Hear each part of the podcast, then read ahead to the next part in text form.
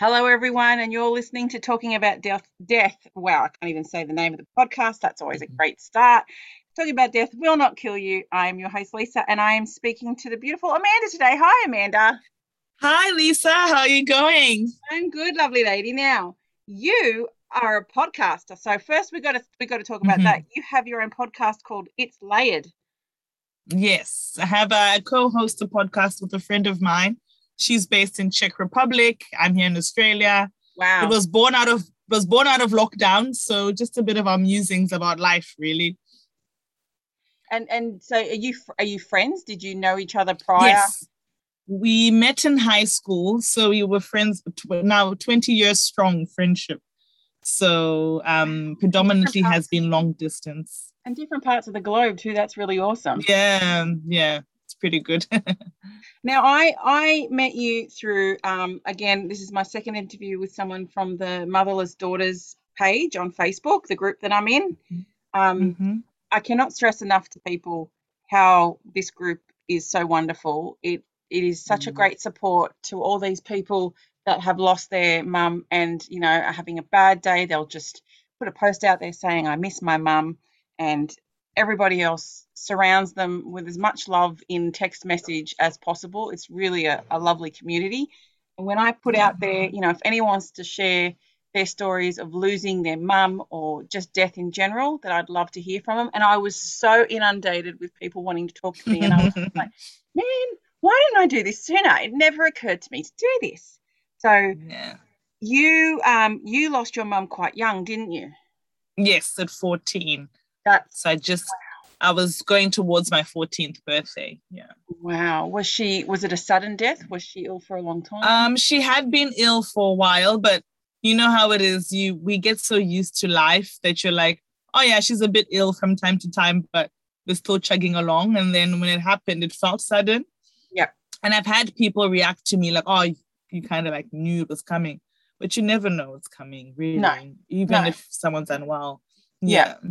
I mean, my mum had um was given 12 months to live. She lasted for 14, but you know, it was only until um, she was admitted to palliative care. She only lasted two and a half days after that. That was still a shock to me. I knew it was coming, but you know, you still don't Yeah. realize, oh, it's right here. It's literally around Yeah. the corner. Yes. Exactly, exactly it. You just think, oh yeah, you know it's gonna happen, but it's a matter of when, and when it does, it totally floors you. Yeah, and we all know, like the, the normal order of things is for a parent, for a child to outlive their parent. We get that, we understand it. Doesn't make it hurt any less. Doesn't make it suck Mm. any less. It's still pretty. Um, it's a rough thing to go through. And for me, I lost my mum at 28, and I had two kids under my belt, and that was pretty hard. And I'm finding navigating now with three daughters under my belt. Gee, it's hard not having a mum to be there as my Yeah. as my spotter helping me or not helping me so much. Yeah, Even if she was just here to laugh at me, that would be good too. But she's not. I can't imagine what it would be like to go through puberty and all that stuff, uh, high school, all that mm. without your mum. yeah, and now I'm pregnant myself, my first child. Oh, I'm due in! July. Oh, Thank you. so Okay. like it's it's even added an extra layer to it because now I'm like, oh shit, what now? Yeah, yeah, just the little things like asking, "Is this normal? Is that normal?" yeah, yeah. And even when you're doing your medical history, it's just so crazy how everything is tied to assumptions. Yeah. So they'll just be like, oh, what's your history? Like, just call up your mom, like she would know. Oh no! And I'm like, oh, I don't have that. Like, I, I'm. If you guys can't find whatever you're testing for, it must not be there. I, I don't have a point of reference yeah, to tell you if I've had those shots or not. yeah, Um, so yeah, it's it's been it's been hard navigating it, and then also constantly again reminding people because you kind of get used to everyone knows, but now when you're like becoming a mom, you're meeting up with doctors and scans, and yeah. people just assume. And the amount of times I've avoided the awkward talk, I'm like, yeah, no, she's happy. Meanwhile, Yeah. I'm like, uh, you know, just because I just if you're a stranger or someone I don't really talk to, Yes. is it like worth going there sometimes? Yes. It's just like, oh, yeah. let me just go with the flow. Yes, yeah, I've done that a, a couple of times too. I don't really like doing it, but sometimes it's just easier than having to explain the whole. It's a it's a it's a lengthy story. Yeah, yeah. Like, do you have time? Oh, I have time now. I have time now. And I would, you know what? Part of me wants to tell people just because I feel like I need to educate them that you shouldn't just assume and make that assumption about people. Like, you know, it, I actually I had a go once I was in a supermarket and there was a I I assumed it was a mother and daughter walking through the supermarket and the mother was quite elderly. She was much older than um, my mum was. My mum died when she was 60. Um, and I it was young into my grief with I with I with my loss, and the daughter was talking to her mum like she was a piece of shit, and Mm. I couldn't help it, and I just said, "Dude, stop it." I can't remember my exact wording. I was much more graceful, but I basically said, "Shut your mouth. You've got one mum. Treat her with a bit of respect. Like, you know, I Yeah. would kill to be in your position right now, and I'm not." Yeah, Fucking stop Mm. being such a dick, which was yeah. was the gist. I'm sure it was much more graceful for that at the time of course. yeah. And I'm sure she probably went, oh, how, you know, afterwards got off, how dare she talk to me that way? But seriously, a lot of people don't realize what they've got until it's gone. I knew what I had, and I still wish I had it. And I never Yeah. for one day took it granted, but for granted, sorry. Yeah. But yeah, it's it's one of those things. Um, so tell talk me through losing your mum at, at 14. What was that like? Because I cannot even imagine that.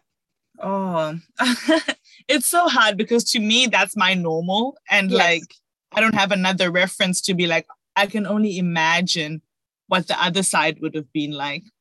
But it was very confronting. You, you pretty much grow up very quickly. Like, you just realize that you're not just on your own, but like, and my dad really did try. He still provided for us. He still remembered our birthdays, but it's not the same as a mother's love. No. You know, it's just How many siblings and he- have? I have two. I have two other siblings, so he would have also been two brothers. So that also makes it hard because boys don't really have that space where they want to talk about such stuff. Like Yes. for them, it was just like, oh, okay, but I don't know. There's a there's a relationship that a mother and a daughter have. Yep. That's inexplicable. Like you just can't. Yeah. Um, and I remember just thinking, this is probably the last time I can really openly talk about her because after that it might be hurtful to other people, especially my dad. Like I find like a lot of times he's also grieving too. So it's like hard because Yep. You don't want to upset feel like- them. Yeah, and I feel like everyone's going through their own journey, and then you don't want to be that guy who's always like bringing them back. And Yep. it seemingly seems like everyone's quote unquote over it. I know they're not, but Yep. it seems it seems that way at that age, especially. And I'm um one brother's older, one is younger, so it was always like the younger one doesn't have as much like connection because he's like, oh well, it's becoming more and more of a memory, distant memory to me. Yes. Yeah. And then the older one, the older one had her for much longer. So I felt like not that it was okay for him to say goodbye, but his memory trove is much more fuller. Like he he learned how to drive with her. He so it's almost like she had already like seen him grow. Yes. Um, and then I was just stuck in the middle and I was a girl. So yeah. for me, the journey was quite difficult. And coming from Zimbabwe, which is where I originally come from, um, tragedy abounds. Like everyone's gone through something. Yes. So you find when Yes. you're going through grief, there's no space because it's like, well, join the line. Like who, who doesn't have someone they've lost? You know, like there's that attitude about it. Yeah, like yes. you yeah. know, there's that, there's that, there's that. Like I felt like there wasn't space for it because was bigger problems, quote unquote, at oh hand. yes. Yes. Yeah. So it's like, well, why are you crying about that? Like a lot of people are going through death, a lot of people are losing their this and that. And Yes. so I always felt like I couldn't open up to my aunts and uncles either. So I was really, really in my head a lot. Like a lot. yes. It's it's hard because I found a lot of people would say, you know, there are people who, you know, there would always be someone there'd always be the comparison or the comment that someone is always worse off than you. You know, some people didn't have their parent at all and some people, you know, blah blah blah blah blah. And um, you know, and I I actually had one person school me and go, but this is how it's supposed to be, right? A parent's supposed to die. Yeah. I'm like, yeah, I understand that. I'm not retarded. But at the same time, like, you know, it doesn't lessen my grief and and and, and Yeah. shaming someone to to think, okay, obviously someone there's there's always someone out there that has it worse than you. But Yeah. it doesn't doesn't doesn't diminish your grief at all. Mm, exactly.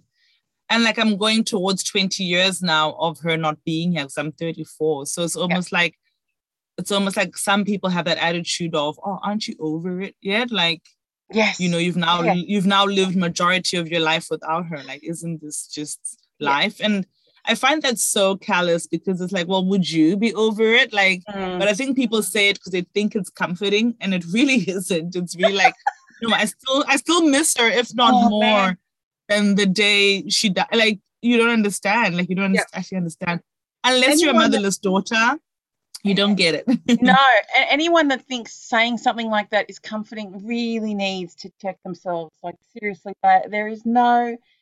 I even before I'd lost my mum, I'd lost relatives before, but I would never think of ever saying that to someone. Like, surely Yeah. you should be over it. yeah. It's it is Yeah. it is a unique thing. It's like I can only compare it to when you hurt yourself, whether you graze your knee or you bite the inside of your cheek as an adult when you're rushing your food because you're a retard like I do, you bite your mm-hmm. cheek and that bit hurts. And then something else will happen and the next day you'll bite the same part of your cheek and then you can go a Yeah. couple of days and then it happens again. It is the grief Over and over. yeah, the grief is like that. So you could, I could go a full six months where I am absolutely fine.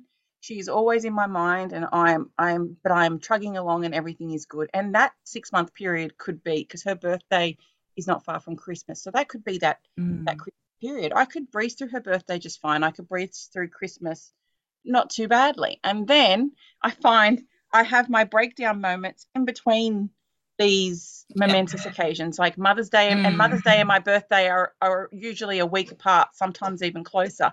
So I find it's in between these moments, and it's usually around the March to April moment. And Yeah. again, I, I have another. I I I can pinpoint it. It's almost like a wave. I go through it, and it's it's it's been uh, 2009. My mum passed away, so it's been like 13, 14 years. I think that was something Mm. like that. Yes, Yeah. 13 years.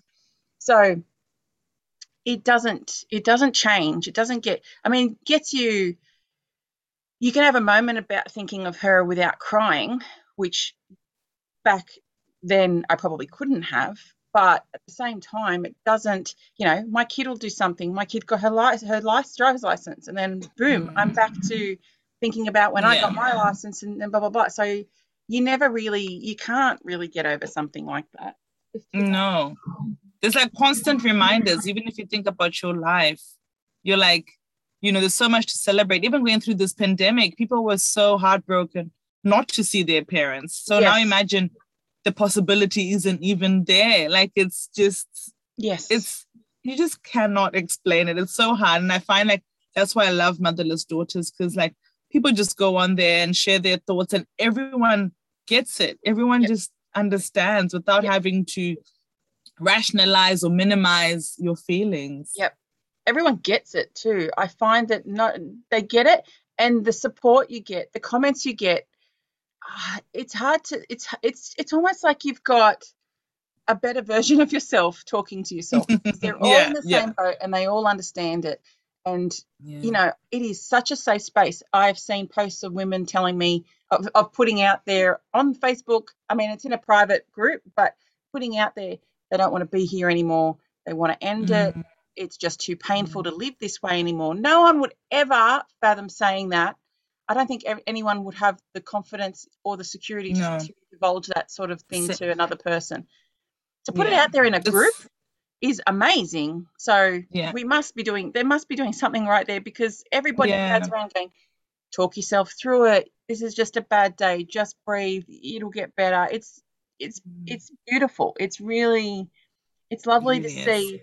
And even sometimes you don't even have to post. You could just be having um a bad day and then someone posts something and you you automatically feel the need to help them and to console them or whatever and it it bumps you up and makes you just that little bit stronger and then it, yeah, you exactly. deal that day better. Yeah. And Mm. because the group is so big, I feel like there's someone who always gets you. Like, you know, it's almost like we all take turns in, you know, either venting or giving that comfort. And that's Yes. that's the beauty of it as well. Like I just find like sometimes you explain it to your friends and they'll never really get it. Or they think it's awkward, like they want to hurry the conversation along Yes. because they're Yes. like, oh, I don't know what to say. So and most humans, when they don't know what to say, they try to avoid the conversation. Yes. So it's sad that grief is, and that's what I love about this podcast. You're putting grief, a light on grief, where it, it is okay to talk about. it is okay to hold that space and let that person say what they want to say, even if you don't know what to respond back. Yeah. And I think for so long we've been like, don't talk about it, don't talk about it. like, you know, so yes, it's good to see there's a bit of a turnaround with all these podcasts, including your own, mm. that are making people feel safe to say or to, you know, relive their experiences. Mm. I think I think this pandemic has also highlighted the need for mental health and how, you know, people that would probably have been fine prior to COVID, all of a sudden, you know, being locked down, forced to stay in their home, um, mm. you know, stuck with, you know, and some people didn't have a very good home life to be stuck in. You have to think about yeah. that. I was raised in yeah. a house where my mum um, suffered from domestic violence, so thinking I didn't even like my brain didn't even go there. It's so funny until I saw something on Facebook about it and it made me think, shit, I am so fortunate to be in a house with with a husband who is very mm. treats me very mm. well and I'm happy to be at home. I didn't I can't even think about if this had happened when my mum was younger, being forced to be in a house with her husband who who treated her like crap and have kids yeah. um, at the same time. Like it's just it, it forces you into that frame of mind even if you're doing okay, there are other people that aren't doing okay. And mm. everyone was vocal about it. Like I think everybody yeah. struggled mentally with it, whether you were already at a deficit or not. It made me yeah, also no completely. Mm. Completely. One of the things I knew I had to do when I left Zimbabwe and came here for uni was go through grief counseling. Like I knew I didn't have that resource at home, but I knew when I came here, I was like, that's one thing I, I ought to do. Like, and it's quite a shame that those resources are still quite expensive for most people, you know, to get access to. You even see it on on uh, motherless daughters, and people are talking about going to therapy, and mm. it's it's now becoming more and more common for us to even talk about. And I just hope it becomes more and more common and much much cheaper and more accessible for people because I definitely don't think I would have had that turnaround in my 20s without it. I needed it. I knew it was heavy on my heart and I just needed to have that space where I could find a way to deal with without just sweeping it under the rug. Yes. I mean, I don't know. I can't remember how uh, what the year was, but I'm sure it wasn't that long ago that they brought in the bulk billing for the mental health plan so that you'd go the way you would do it now. I'm sure it's still the same. It's been a while since I've seen a therapist, but you go to your GP and you explain to them, and then they write you up a mental health plan, which allows you 10 visits to be subsidized by Medicare personally, yeah. I think they should be bulk billed, but that's just exactly. me. Um, so they cover a big chunk of of it. There are some places that will bulk bill. I'm sure there are. Um, a couple of times, my therapist, you know, we did Zoom sessions because I was having a rough day, and she just said, "Oh, don't worry, I'll just bulk bill it all." So I feel like it is possible to do that. But just that needs mm-hmm. to be that needs to be instigated.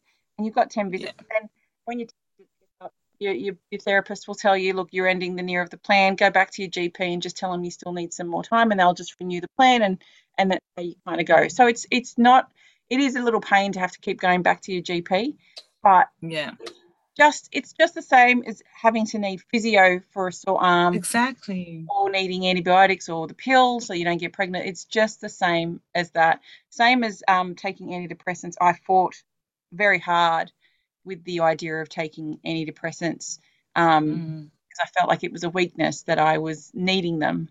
Um, but then I, I, I realized I realized then and I know now that it is not a weakness. It's just like anything else. My arm was yeah. broken. I obviously would take something for the pain um, without making it sound too stupid. My brain was broken. It was wired wrong. It needed mm-hmm. it needs time to heal and it needs me to be able to do that healing. How how did you go with your therapist? Did you just just was it a nice cathartic blah of everything? I found like in the beginning I was almost sugarcoating it, like, oh, I don't really know why I'm here. Like, you know, I don't want to really get to the crunch of it. And I think that's just because um I'd hid it for so long how painful it was for me. And also we live with these stupid stereotypes of be strong and be yeah. this and be that and mm. you know, don't air your dirty laundry and all those kind of things. So I think I had a lot of mentally, I had to adjust and get used to talking about it. Yeah. But when I when I got on board fully, it definitely was very helpful to me. Like just having that person to talk through things with and and even though they personally didn't understand, they definitely gave me some tools that I could use or triggers, like as you said, Mother's Day is always a good one. Yeah. Christmas, birthdays. How do you deal with that? You know? Yeah. And also not leaving it all inside. Like if my friends love me, they should also love this part of me, you know. Yes. And I don't know how it is with your husband, but certainly with mine, he knows like he knows those triggers too. So it's almost like it's a healthy conversation in and around them. Like, do you want to do something for it? Do you want to just have a chill day? Do you, you know, and, and whereas before I would always be reminding people because I never let them see that part of me. I'd always be like, oh, you don't know what today is? Like, how can you not know it's Mother's Day? And Yeah. get angry that people didn't click. But Yes. it's also because I didn't let them in on that level. Yeah. So definitely helped me. And like, I mean, I wasn't in therapy for for way too long, but definitely I know it's a tool in my toolkit Yes. if I need to um if I need to access it because it does help. Yes. So you said, did you come to Australia when you were 20? Yes, so I came around 18, which is when we finished high school, Yeah. and I just came straight um straight from high school, had a little bit of a break, and then came came for uni.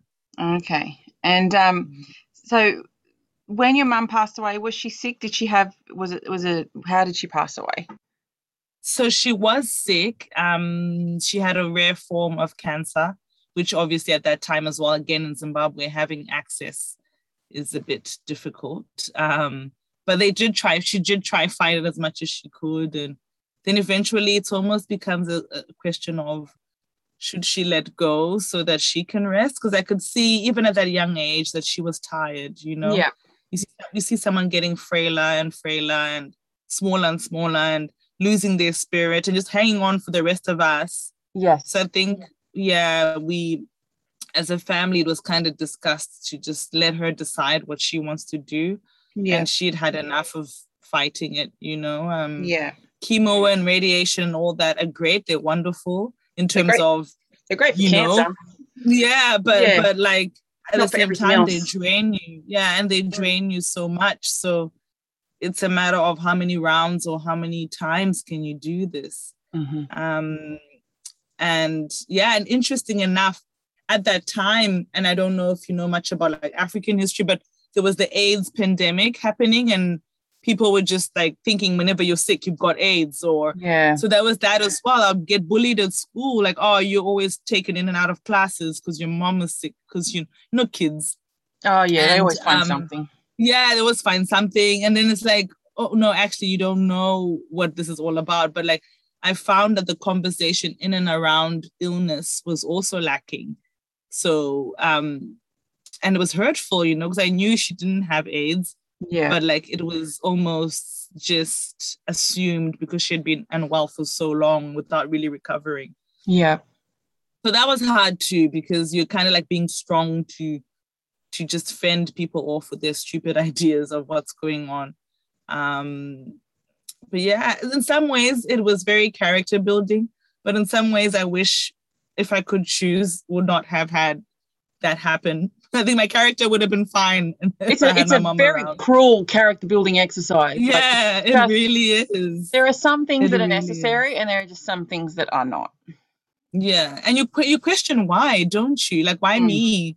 Mhm. Why this way? Why this soon? Why why why? And you never get those answers back, really. Mm. So it's almost like finding peace within that. Like you will never know why you why you were picked out of why you and your family were picked out of everyone else. But um yeah, I questioned a lot of things. And I think they just want a lot of answers. And part of me also leaving Zimbabwe to come to Australia was to start afresh, like have my own life here. And even though she'll never know, like physically know the life I have here, I always feel her with me. Like I definitely some of the meals I cook or some of the things I do, I, I know it's it's from her. But I Mhm. think it's quite painful. Every time I go back home, it's a bit painful for me because it's it's just constant reminders everywhere.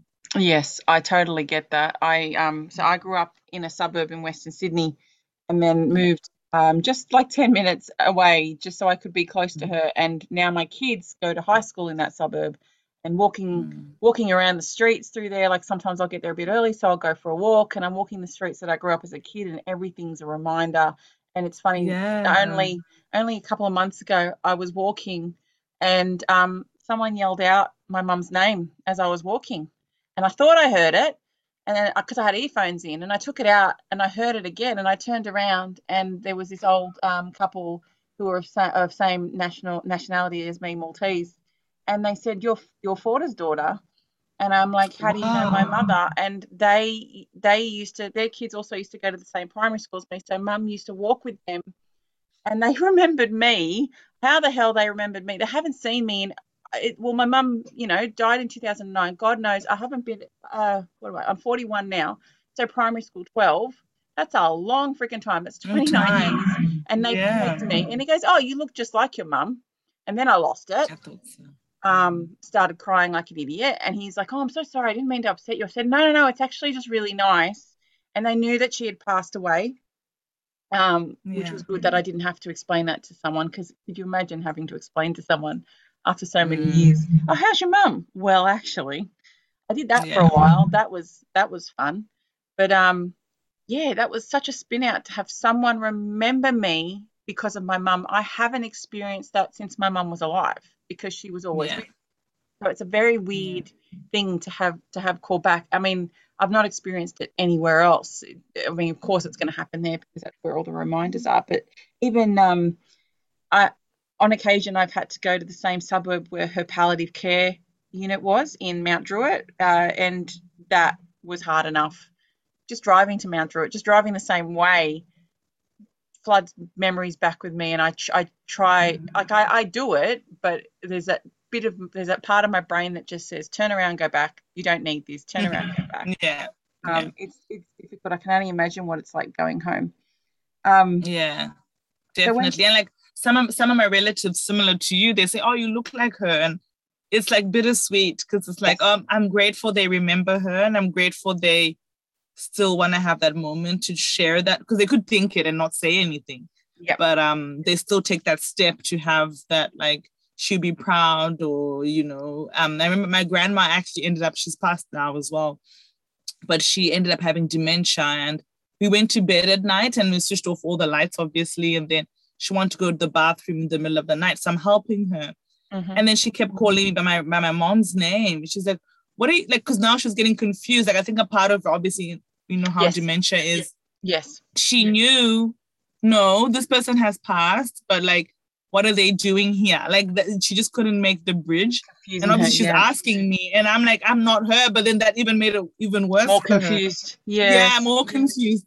But like at the end, she just like looked at me and I just let her. I let her call me her mom's name and helped her to the bathroom, took her back. But like it was, yeah, obviously when I put her back to bed, shed tears because it was just so Traumatic. confronting for me. Yeah. Yeah. And it's just like, wow. But then also seeing the way she fondly remembered her and like softened, you know, like, oh, my daughter's here. Yes. You know, oh, that would have been fine. lovely. Yeah, so it was like a weird, like almost like role playing.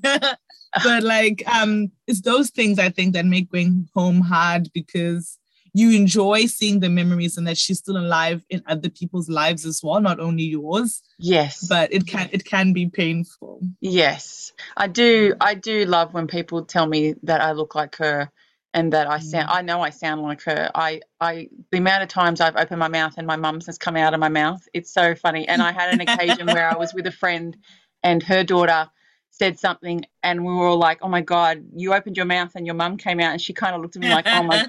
She looked at me like she didn't like it, and I said, "Trust me, there will come a point where you will be smiling when that happens." And she goes, "I know." She goes, "It's not yet. I didn't want it yet." Her mum's standing Yeah, right there next to her. It's not like she's passed or anything. But I'm like, no, no, no. You'll love that. You'll love having your Yeah. mum come out of your mouth. Yeah. And you just realize there's a legacy with everything we do, right? Like Mm. you think, you know, she she might not might not be known by the whole world, but she was your world, you know. Yes. So it's it's so it, it is so heartwarming. And Mm. I love it too. I don't know if you're the same. When people share a story from maybe before you were born Yes. or something, and you're like, you like hold on to them. You're like, tell me more. Like my ears are like totally engaged because it's just it's just like wow there's so much more to her or even when you see old photographs it's just it's so nice, isn't it? I, I love that my my cousin Jean does that to me because she's the only family pretty much I talk to. I had a very strange relationship with both sides of my my my father and my mother's side. Obviously, my father I didn't really like because he treated my mum badly, so I never had a real relationship with that side. And then after mum passed, I kind of distanced myself from them for various reasons. And but I have one cousin that I speak to out of my whole family, and every now and then she'll like she'll look at one of my kids and she'll say, God, that reminds me of when you were little. And then I'm just like, drop everything. I need to hear this. Like I Yeah. love because you lose your history. There is no one You there do. that vouches for you when you were little. Like um the other day I think one of my kids asked me about something and I said, I can't tell you that, honey, because only my mum knows that and I don't know that anymore. You know, I don't have anyone to ask, sort of thing. So Mm. it's not just losing someone who's there for you. You lose everything Yeah. that you can't remember. It's all gone Yeah. unless it was all documented down.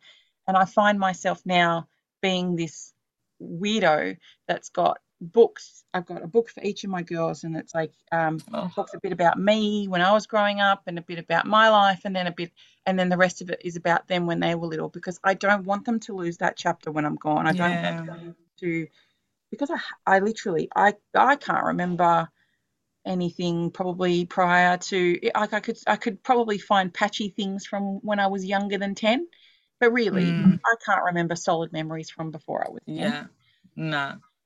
And the world is was so different then now than it is now too. Like I had a friend who recently lost lost her mom and she has all these photos and videos because obviously we're in a world where you can document anything.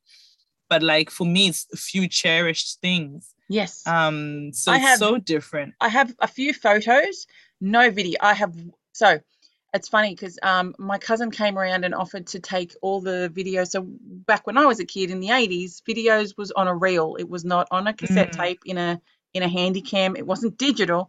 It was on these old reels with like like the old fashioned film. And Yeah. offered to put everything that we had that my dad had on to videotape VCR and we got him to Mm. do that. And then we were watching this video and God love my dad. Like well done. He had a video camera and he thought he you know so he caught footage of birds and trees and a beautiful fountain in King's Cross and there was two seconds of me. That's Oh. the only video footage I have of my entire life until I'd say I was oh geez I want to say 16 maybe more, maybe more I don't have any video footage until that point my mum we you know cameras were expensive so we didn't get a video camera until much Yeah. later in the piece two seconds of me walking down a hill when I was like a toddler I think I was like two um yeah. yeah, it's it's a foreign concept. Like, man, I've got my phone on me at all times. I can video, I can take photos anytime I want. It is it was such a different era back then. And you know, Yeah. one, the technology wasn't there, but two, you know, they were expensive things. Not everyone could afford Yeah. afford Exactly. a camera. Yeah. Yeah. So and, true. and the quality is nowhere near what we had Yeah. today. Can't even really make it out sometimes. Oh yeah, absolutely. Yeah, it's all blurry and kind of scary. Yeah, it's hard to. People think, oh, that's so vintage. It's like, no, that's what. Mm. that was the quality back then. That was the not vintage. That was the latest was thing. Yeah, that's right. That was it. I remember when CDs came out and everyone was excited about that. God, that's past due date now. I know. You're old. Um, you're not even as old as me, so you shouldn't even be. You shouldn't be relating to me. You got a whole five years on me, six years even. but Um, back then, it didn't move as quickly as now. Like no, now, true. technology six years could be completely different. But back then, I do remember VHS and CDs, and it took a while for things to come around. And and even when they did, as you said, was access. So maybe Yes. your rich cousin or someone would have it, but you wouldn't. So That's right. Yeah, it took a while. That's right. So to bring it back to, to so your mum passed away in 2002. Were you there with her when she passed? So, and this is the funny thing. Like, I always question my dad why this happened, and it'll make sense as, as Yeah. I say the story. But she had to go into palliative care as well. And obviously, people came over to visit. And with kids, I think they decided not to tell us why. It, almost seemed like she was in hospital. You couldn't really, at that age, you can't really tell the difference, if that makes any sense Yes. but obviously all the ad- adults knew because I can think of any uncle and any auntie I had, everyone came. Yeah. So now I look at it in hindsight, I'm like, well, obviously my dad would have said we're nearing the end. Like, you know, people wouldn't just visit from all walks of life. Yeah. And then we all visited and we got to have some time with her. And my brother at the time, my oldest brother, was studying in South Africa. So he was on his way back. And I remember us, I remember it being a thing that we have to wait for him. Like, you know, she's not gonna let go or some something of that nature. Like we're waiting. Him coming was like a huge, it has to happen. We're waiting for it. And obviously now when I'm grown, I know what that means. Obviously Yes. just letting go and probably hanging on to say bye to all her kids. And um, yeah, brother, my oldest brother came and literally that afternoon. And then that evening we had our last visit and everything was fine. I distinctly remember someone saying to me, and I think they're trying to comfort me. And they're like, oh, your mom is so strong. She always like always has these near misses and like, you know, gets out of it and we keep going, like it's gonna be fine. And I think maybe when because the person said this, I relaxed a little bit. Yeah. I don't remember it being such a long goodbye or me really like taking in the moment. It was more like, oh yeah, mom, see you tomorrow. Like we're going home now, visiting hours are, are over. Yeah. And like we all said bye and then just left. But as soon as we got home, and wouldn't have been 30 minutes from where the palliative care was to where we lived. And then we all gathered and my my dad like we just carried on with our normal lives. And my dad called us all into the living room. And he's just he looks at me and I don't know why he looked, maybe because I had a again mother-daughter relationship. And he's like, Amanda, mom's gone. And I just remember like sitting there in shock. Like, what do you mean? I just literally saw her like 30 minutes ago. Yeah. And like the other lady said she was fine. Like, what I, like it just didn't compute. Yeah. And now everyone's like, you know, because there was other people around, obviously other aunties would come with us or my brothers, and everyone's crying. And I'm just sitting there in utter shock because I just couldn't wrap my head around what do you mean? I literally saw her. Like, yeah. wh- what do you mean? I just couldn't, I could not get there. Yeah. And by the by the time I did, obviously everyone's also um crying and all hugging each other and all. But it was just like I felt like looking back on that moment, it was surreal. I was going through the motions, but in my heart of hearts, I was still like, "What do you mean? like Yeah. this is not happening?" Like it was out of body. I mean, I don't really Yes. believe in out of body or that No, kind of. But if yeah. I had to describe a moment in my life that Yeah. felt out of body You sit outside yourself. spiritual, Mm, that yeah, mhm. you're like, who is this person who's going through all these motions? But in my mind, I'm shattered. I'm like absolutely gutted. Mhm. But it's almost like your body just goes into autopilot and knows what to do. And that's exactly what happened. Like Mm. we just went through all the emotions, you know, the funeral happened, everything happened. And the whole time I think I was just out of body the absolute whole time. Mhm. Yeah. Is there specific um, traditions that you guys do in in the African cu- culture? For, for yeah well in, Zimb- in zimbabwean culture definitely they go they take the body so it does go to the mortuary and like everything happens autopsy and all the stuff you would expect yeah. but then they almost release it to the family and when the body comes home certain people have to like wash it like it's Right. like well obviously it was washed at the mortuary but it's just a cultural thing where they get the body ready and obviously we're not allowed and, and kids are not allowed but like the older and i don't actually know I, i've thought about this often like now that i'm an older woman would i ever be expected to do that for a cousin or for but um yeah and then that's pretty much what they do and then they do we just we're very very religious so Yeah. everything's tied to the funeral all the church people are there and then a couple of weeks later you have what they call like a almost like a memorial like another almost like another funeral for those who couldn't make it to the first one. Because obviously when funerals happen it's usually out of the blue so and everyone's spread out everywhere. So then that happens. And about a year later you get the actual tombstone that goes on there because in zimbabwe it's pretty common still to bury the whole body in a casket and bury it as opposed to cremating Yeah. so you all have a, a place um, for you to attend and go to and put flowers on. And every time I go home, that's one of the things I do. Like even my husband, I always say to him, "That's how you met my mom." Like we took her flowers and just a little shovel and stuff just to clean up all the weeds around and Yeah. around the tombstone.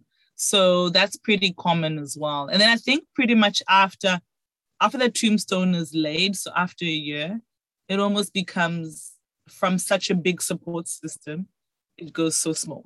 Yes. Because then it's like only the only the daughters and the sons would visit. Like no one else is gonna come back to that tombstone, and Yeah. everyone has that in their family. Yeah.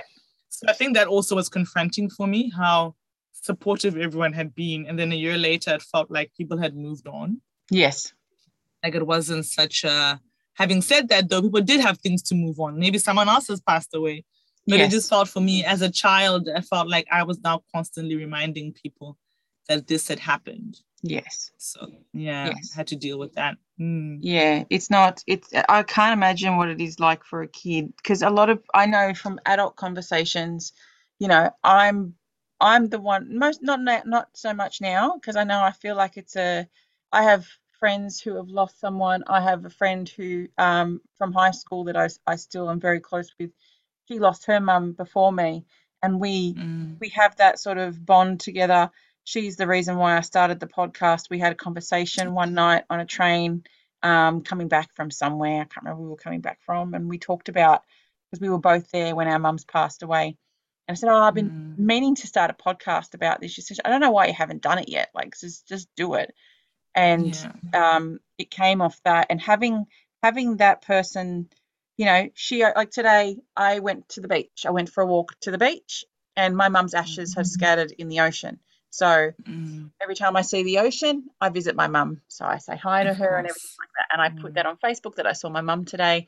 And um, she said, Oh, I hope you said hi to my mum too because her ashes are scattered in the ocean. I said, I always say hi to everybody. Oh, My Auntie Carol's also been scattered. So, you know, Mm. other people probably wouldn't think to say that like it's a normal thing.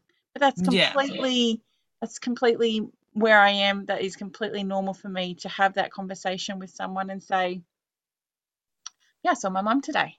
And they're like, oh, Yeah. that's nice. Other people would find like probably like, oh, that's a bit weird. Yeah, awkward. What do you mean? Yeah. And I Mm. can't imagine people having having adults having to to do that with kids. Like I know Yeah. you weren't a young kid, you were 14, so you were a young adult, but still that must be tough because Mm. I I even get that resistance now as a grown up, let alone Yeah. you know you. I love people bringing up my mum in a conversation. I and I know that people don't probably share that same view with me, but I absolutely. It's nice that people still remember her. I want Yeah. to know that I'm not the only one sitting here thinking about Mm. her. It's nice that you know someone else misses her, n- not as much as me, but you I know, can get still. what you mean. Yeah. Yeah, yeah. Must be very tough. I don't. Do you, you? Does your dad still live in Zimbabwe, or does he live here? Yes, he does. So it's sweet that he, when he goes to see the gravesite or whatever, he'll send us photos or give us similar to what you just said. He will say, "I went to visit mom today." So it's it's he's it's lovely in that way. Like he does keep all those milestones. Yeah. But I find sometimes it feels like to me, he holds on to talk about it until the milestones are happening. But in the day to day, it's not something we commonly refer Discuss. back to. Yeah. So it's almost like, and I think, you know, also that generation, they just don't, you know, and even I even asked him, I said, would you want to do some mental health classes or go? And he's like, no, no, no. Like I found, and obviously he's since remarried. So I think it's also kind of awkward just Yes. navigating that too. But um Bit yeah, to, it's, bit it's weird to say. Oh, yeah, I was dancing with my current wife, and yeah, yeah. on, which made me think about my passed away wife. yeah, yeah. And Having because those she events, those anniversaries, Yeah, okay. Yeah. But I Mm. know that when the milestones do happen, she does take a step back and respects that space for him. So it's one of those things, I guess, when you marry someone with a bit of history, you also know that that's the way it is. But in their day to day life, I don't think she's much affected by Yeah. you know him grieving or anything. So, and I'm happy that he has a companion, especially when you live away.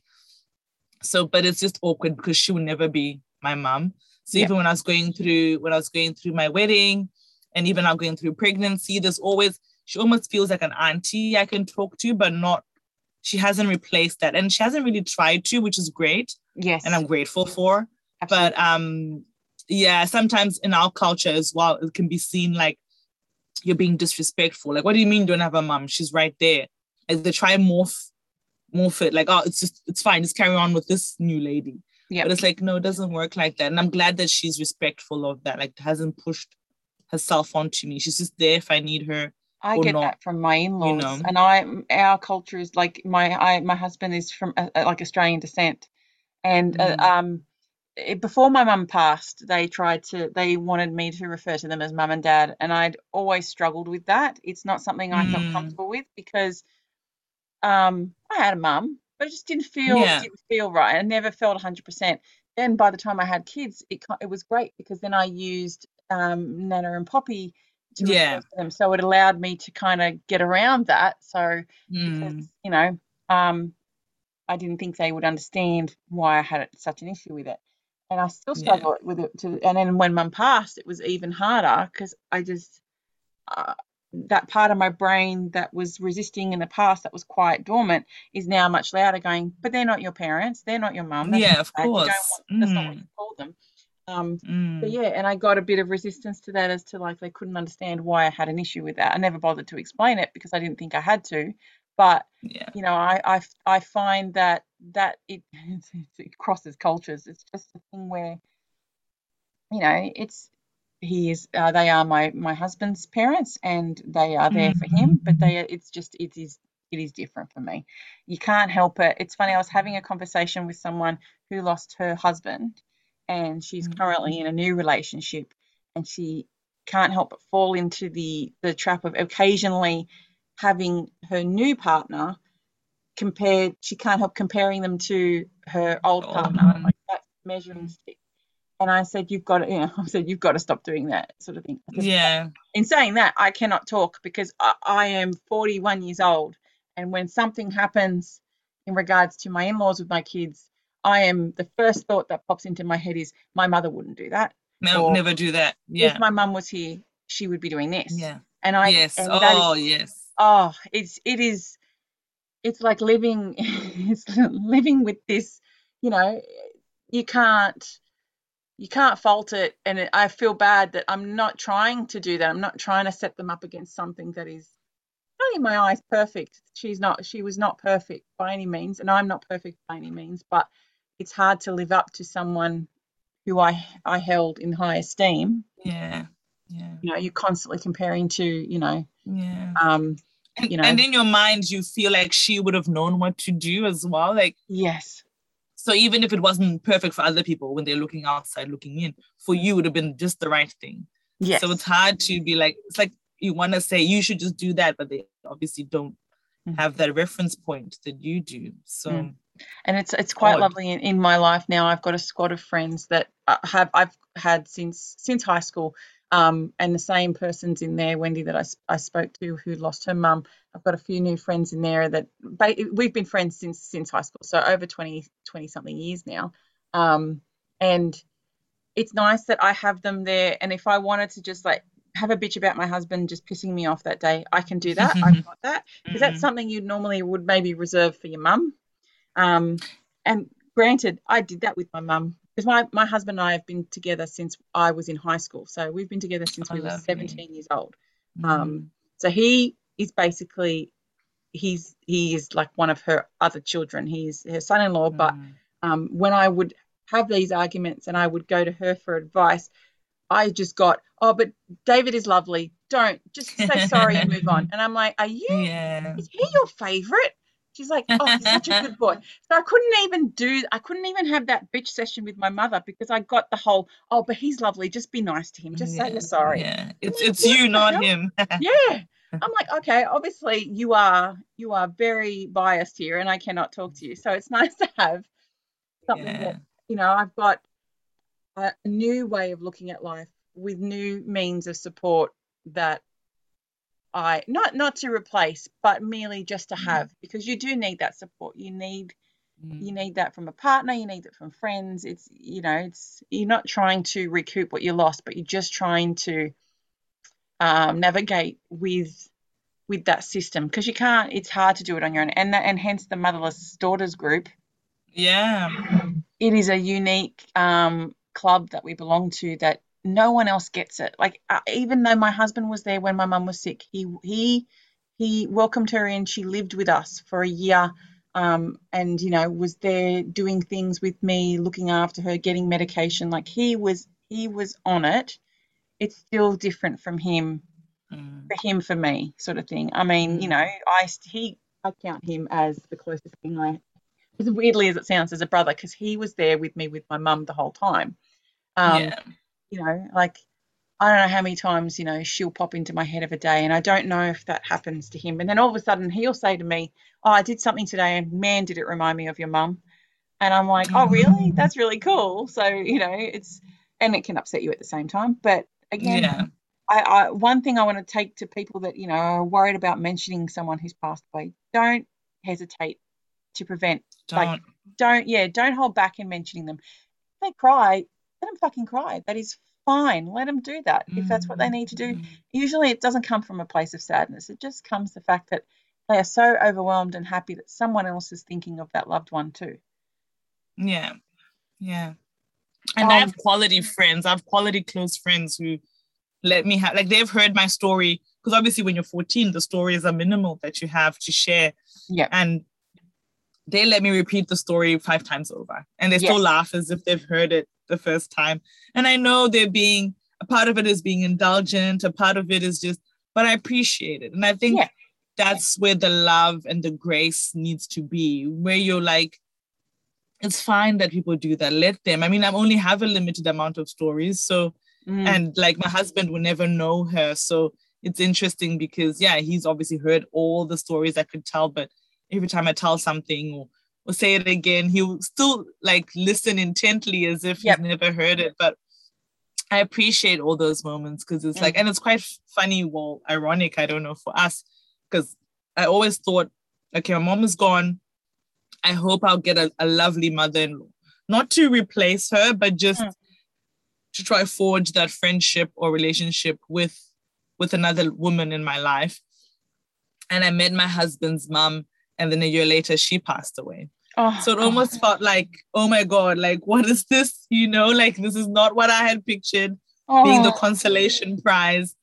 But like i'm also quite grateful that i got to meet her and we had a few moments and we do have a few memories and stories we can share and laugh about. And now i can kind of replace i mean give that back to him like share a story that we've talked about, especially because my husband's German, so we, we had to fly to Germany to see her. So every time this is a story, and I, oh, I remember when she did this and that on the trip, and it's like you've told it 20 times over, but you still laugh at, yep at the way the characters were. And I think I think that's real love, you know, like mm, having that person you can tell the same stuff to and they still receive it with grace and love and laughter. So yeah, it's how good that you have that too him. for you guys both Mother's Day coming around that you're both Yeah. in the same headspace, you're both in the same boat. Mm, That's that's mm, uh mm. as not as I much mean, being a would guy, I always that. think it's a with being a guy, I always think it's a little bit different, but generally he's on board, so he gets it, so it helps. Yeah. Yeah. Well, it's nice to, you Mm. know, just to have someone where you can just, you know, when those stupid catalogs come in the mail and stuff like that, that you can go, oh, not this shit again, you know, whereas Mm. anyone else in the same boat would be going, oh, I'll flick through it sort of thing. Like, no, I don't want that Yeah. I Or that force you to go to a Mother's Day lunch or something, and you're like, oh, I don't Oh, want to go. yes, yes, yeah, like everything's fine and everything's normal. Yes, absolutely. You can have a snack. Yes. What do you want? Okay. Oh, children. Children are fun. How about your children? It's it's interesting for me, obviously being pregnant. I always wonder, how is it like for your kids? Like when they talk about Nona, or you know, do they talk about her or Well, for my question? so my kids, uh, my eldest was two and a half when my mum passed Mm, away, and she spent a lot of time with my mum. So I was part time. I was working part time mm, um, before she got ill. So she spent pretty much uh, three days a week with her. She looked after her for me so that I could work and not have to put her into childcare. So I mean, granted though, she was still. Uh, Oh, she was two and a half when she got sick. So she was three and a half when she passed away. So she remembers little Yeah. things. And of course, I've got tons and tons of photos of her with her. Um, Mm, unfortunately, my mum passed her. She got sick a week after my second daughter was born. So mm, the first um, the first 14 months of my daughter's life was very, very crap. And I feel bad for that. But still, lots and lots of photos, but doesn't really remember her at all. Um, and yeah. subsequently, I had another daughter, which you saw wave as she walked past the, the Zoom yeah. um, she was born much later than my mum was around. Uh, I I felt that our family was incomplete, that I wanted one more, um, Mm. and hence she was born. And I completely, um, it's so it's weird. So I I was determined that she would be as exposed to my mum as possible. So we would watch videos, and my house, like Mhm. my house, um, is filled with photos. I have um, frames Mm. literally covering every wall of my house of everybody in my life, and lots feature, of course, my mum. So she would constantly see photos of my mum, and if she asked the question, you know, she goes, "Who's that?" I'd say that's Nanda, and we'd we'd talk about it, and it was quite weird because occasionally she would be. So we sit on a particular part of my lounge where there is a photo behind me of my mum, and she just Mm. staring at it, and I said, I said, "Can you see Nanda?" And she's like, she was she was only really little, and I'm like, she's saying yes, and um. I said, Do you see her right now? And she's like, No. And I said, Have you seen her before? Like, no, no, that's right. She looked at the photo. And I, I mean, I know I always exposed her to it, but she looked at the photo and then she said, Nana. I said, Yeah, that's Nana. And she Mm. said, I've seen her before.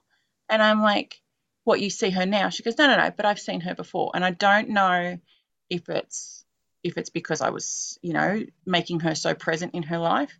I do tend Yeah. to think that my mum was around and maybe she was privy to seeing her that I couldn't because there was a couple of times I swear to God we would stand somewhere in the kitchen or some other part of the house and she'd be laughing over my shoulder and there'd be no one there. So I, I tend to think Mm. I believe in that sort of thing where there is, you know, there are other things around us that we don't understand. So I tend to think that my mum was probably around for that. And every now and then, like, Mm. I don't know if you've ever had this, but I'd be standing somewhere and I would feel. So my mum used to always say when my dad passed away, she could feel like someone touch her foot at the end of the bed, um, and she Mhm. that that was him trying to say hello. And I'm like, oh, mum, you're full of crap. That's the stupidest thing Mm. I've ever heard.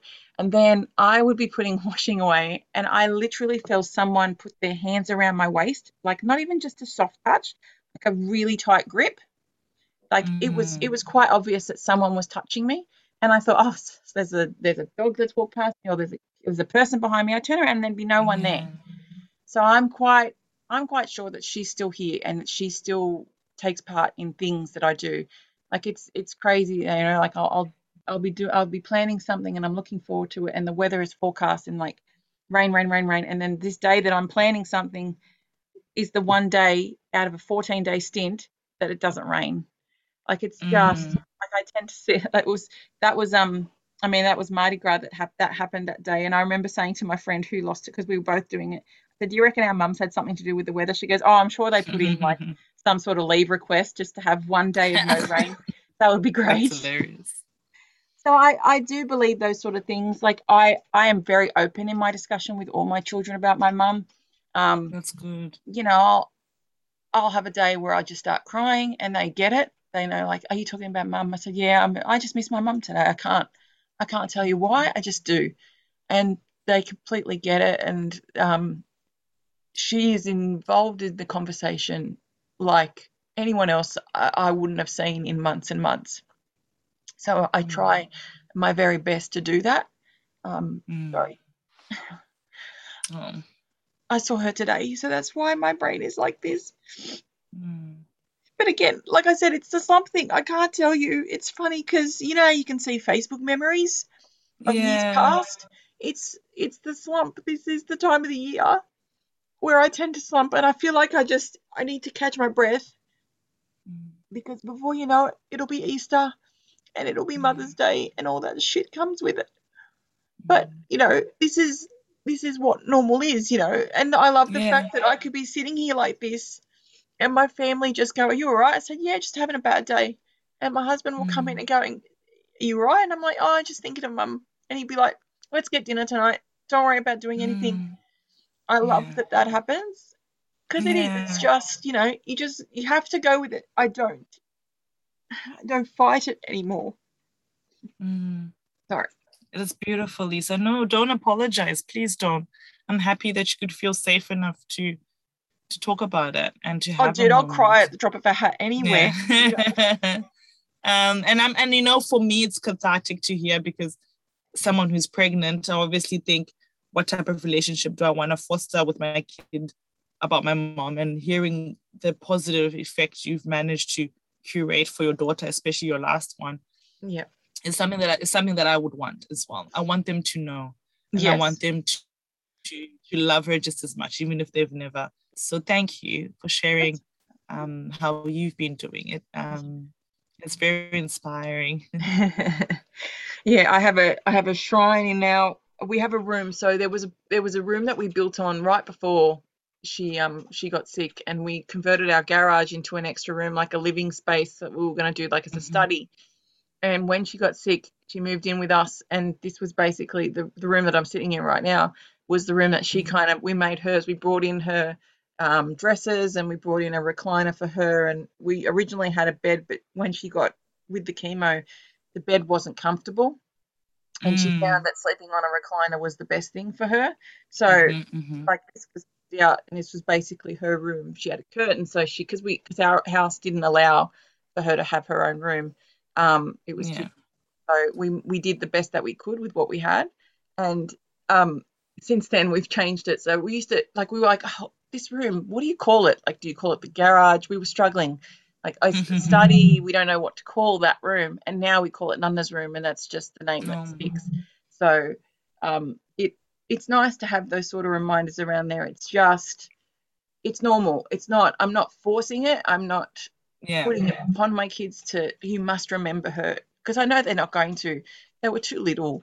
You can't. Yeah. uh, I don't remember anything from when I was three and a half, so I don't. Yeah, of course. I don't expect them to, but um, I do it as much as I can without um, one upsetting them and two upsetting myself. Mm. It's tricky, but you know, I always tell them I'm not perfect. I don't try to be. So Yeah. And it's a part of life, you know, which is what I love about this podcast as well. It's grief is a part of life. And the more we embrace it, maybe the more we can appreciate living and the little moments as well. absolutely. So, yeah. So Yeah. good on you. Really. Pat on your back, Lisa. Thank you, thank you. Has has so uh, losing your mum at such a young age has it made you change your outlook on life? Have you been more go and get that? Life's too short.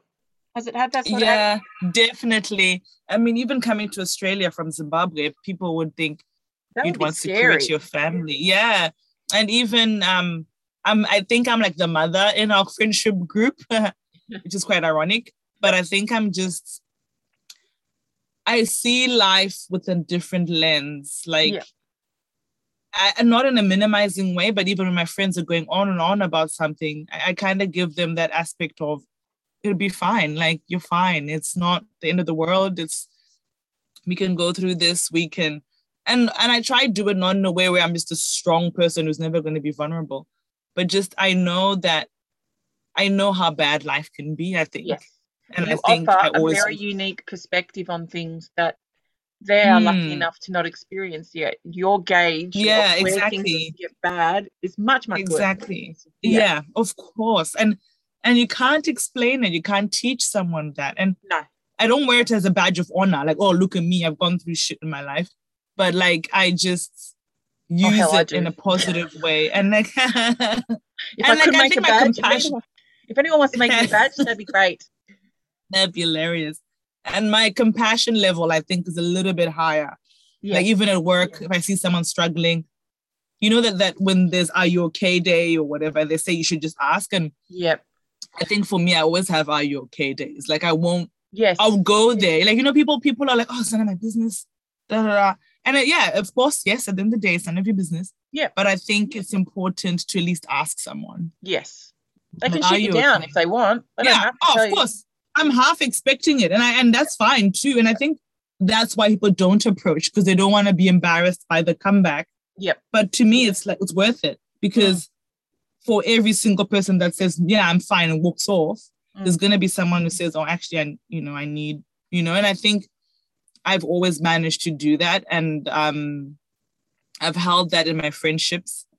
And I mean, yeah, I'm not perfect, obviously, but I Mm. do know that I have this caring nature about me that I probably wouldn't have have had I had like a quote unquote normal upbringing and everything had been fine. I think it's come as a result of seeing what the bottom is like and Mhm. thinking, I hope no one else experiences this. Um, and I always try to operate from that space. Good intentions. Sometimes maybe it doesn't come across that way, but yeah, definitely, um, yeah, the care factor is high. that's awesome. I I de- definitely sympathise with you there. It's yeah, when you've got that level of perspective, is that's how bad things can be. Although I Mm. found myself um, once I'd kind of uh, I developed anxiety over things because I'd always my um my sense of fight or flight had very had a very uh, what's the word low threshold. So after Yeah. um after all this had built up, so that was a new thing to get thrown into the mix probably a few years ago now and i'm just like oh jesus just send me back to depression it was so much easier to deal with that Mm. anxiety is a whole other basket of crap that i Mm. didn't need and Yeah. i've find myself being I, i've learned to okay on the grand scheme of things where is this level where is this level of how bad is this no one's dead Yeah. no one's in hospital no one's dying okay so this isn't so bad Mm. so bring it back Yeah. Okay, all right. It's just the car needs to be fixed and it's going to cost a lot of money. All right, just just reel it back. It's okay. Yeah. Still got, Yeah. you know, I've had people. I had I had a very bad day after a couple of weeks of shit, and it all culminated in my car needing to be fixed. Um, and I had the mechanic go, "At least you've got your health." Mm. And I felt like saying to him, well, I did actually. I didn't actually feel like it. I actually said to her, I said, well, technically, I don't even have that right now because, like, my head is in such a fucked up place right now. You, you know, mm. I get that. He's got the Yeah. perspective of, you know, it could be much worse. I know it could be much worse. I've been there. I've done that. But at the same time, yeah. could be much better too. Like, this is just yeah, exactly. just a bad day. So I I'm very respectful and I understand that I wouldn't like see I never say that to anybody. That that Yeah. like a bit of a slap in the face sort of thing. It's it's made me interact with people a lot different. Oh yeah, for sure. Hmm. If I ask For people sure. how are they, I don't want them to give me the blanket. Oh, I'm okay. I'm like, no, Mm. no, you can tell me how like Yeah. and I've I have workmates that will you? just they'll just say, oh, and I'm like, do we need to talk? And you're like, oh, no, it's just this, and then all of a sudden we end up having this absolutely raw conversation about feelings and stuff, and I I love I love having that. Like I've Yeah. had I've had such varied conversations with people because I think they just see that I'm just so weird. I've had conversations where, you know, we, me and another person, um, had a raw conversation about thoughts of suicide and and methods of which we would do it. And someone else that Mm. was there was a there was three parties to this conversation, but two of us were were exchanging where we've where our brains have gone at such a low, and this third Mm. person had no concept of it, Yeah. Yeah. no concept of it. Like had a lovely life, had no one in there. Like she literally turned around and went, "Oh, I've never lost anyone in- my life. I still have my grandparents." And she seemed to be older than me. And I'm like, "Geez, you Mm. are you are a very lucky person." She goes, "Oh, I know." Very I lucky. said, as long as you know that, that's all right. But she was like watching us have this conversation about, you know, oh, would you do it in the shower? Oh, shower's a great place to do it Mm. because, you know, it Mm. doesn't leave a mess for your family. Just Mess. Yeah. the most obscure conversation that some people would cringe at and going, that is disgusting. Whereas it was lovely to have this conversation with someone because it was normal. Yeah. Not a lot of people, Mm. that's not a lot of people's normal. No. And I think that comes with grief as well. Like you've gone to the edges of your thoughts. Like, you know, Mm. and then you can then hold that space for someone else because you're like, Mm. oh, look, I've had those thoughts, fleeting thoughts as well. I've Mm. imagined this, imagined that. And I think that only comes as a result of grief too, because you feel so helpless. Like, what else are you gonna do? Oh, okay, maybe I should just end this. Yeah. Um, and I think a lot of people who don't, it's overwhelming, don't have that emotion or that reference point, probably, yeah, wouldn't understand until they one day sadly walk through that um, experience. Yeah. Yeah. I wanted to say thank you so much for your time. I have loved Oh, talking to you. Lisa. I am sorry that I was a blubbering mess during this conversation. no, That's not very not at all.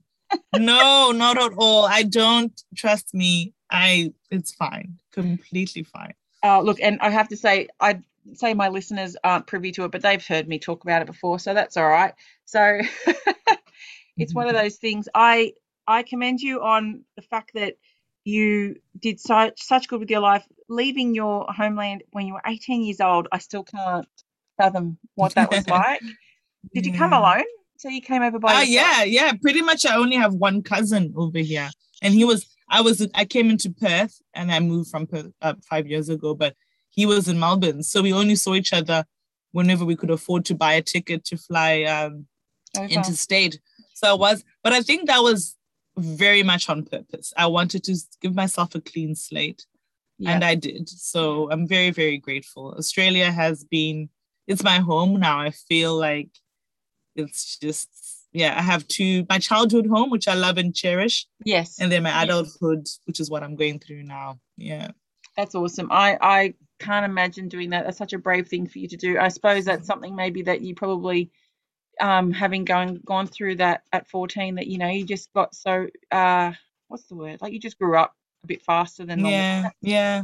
Definitely. ballsy move at 18. I, honestly, I mean, my my father moved from Malta to Australia when he was 18. My mum came over with her family when she was much younger, so you know that's different. But I find that that's something that in that much younger generation, this is back in the 19, I would say this is 1950 something. That's something it was quite common to do. You come over for a better life, sort of thing like that. Yeah. And for Mm. you to do that at 18 is just, I commend you for that. And I um I hope everything goes well for your your baby. Um, Thank you you. June, July. Um, July, July. Yeah, I'll keep you updated. oh, absolutely, a nice winter Yeah. baby too, so you can snuggle with Yeah. be nice and warm. Yeah, I have shared. I share when I got the news that we are pregnant. I shared it on Motherless Daughters because, you know, again, it felt like oh, I want all these mothers to like, you know, hug me and make me feel. So really, that support group is people just get it. They get Yes. what it's for, and Yeah. yeah, I love it. And I'm glad I made Shoot through it too. Yes, um, and I'm so glad. Like, if, if one thing's good coming out of Facebook, it's that because it's just there are Yeah. there is good to social media. It's not all good, but there is good to social media. Yeah. And I will I will give you a plug. It's layered at podcast. It sounds really good. I'm going to start listening to it. It's nice to um meet you, and I'm glad and thank you for educating me in the way of um like African traditions too. And Thank you. Zimbabwe, honestly, I had no concept at the at all. Thank you so- so much for having me. And when the episode is ready, definitely will promote it on my uh, platform as well. So yay. Yay, awesome. Well, thank you so much for your time, Amanda. It's been lovely talking to you. It really has. Thank you so much, Lisa. Have a good day. Thank you. Take care. Bye. Bye.